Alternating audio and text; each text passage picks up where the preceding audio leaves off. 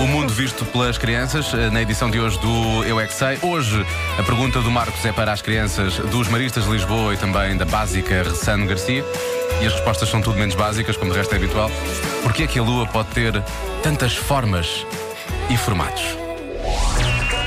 Eu é que sei! O mundo visto pelas crianças.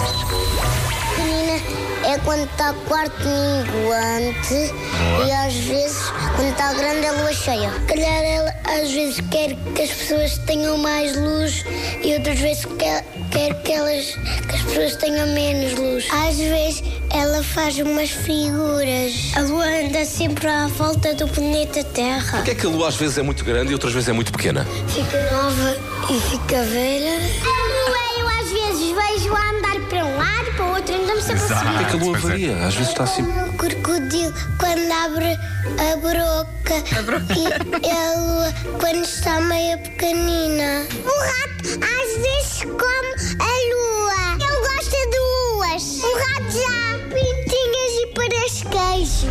Quando está a quarto enquanto é quer dizer vai nascer o sol. E quando está a lua cheia ou quarto crescente, é quer dizer que está a nascer a noite. Vocês sabem o que é que há na lua? Há os, os astronautas. Lá do espaço não há oxigênio. O oxigênio. Eclipse da lua. É tipo um, um clipse.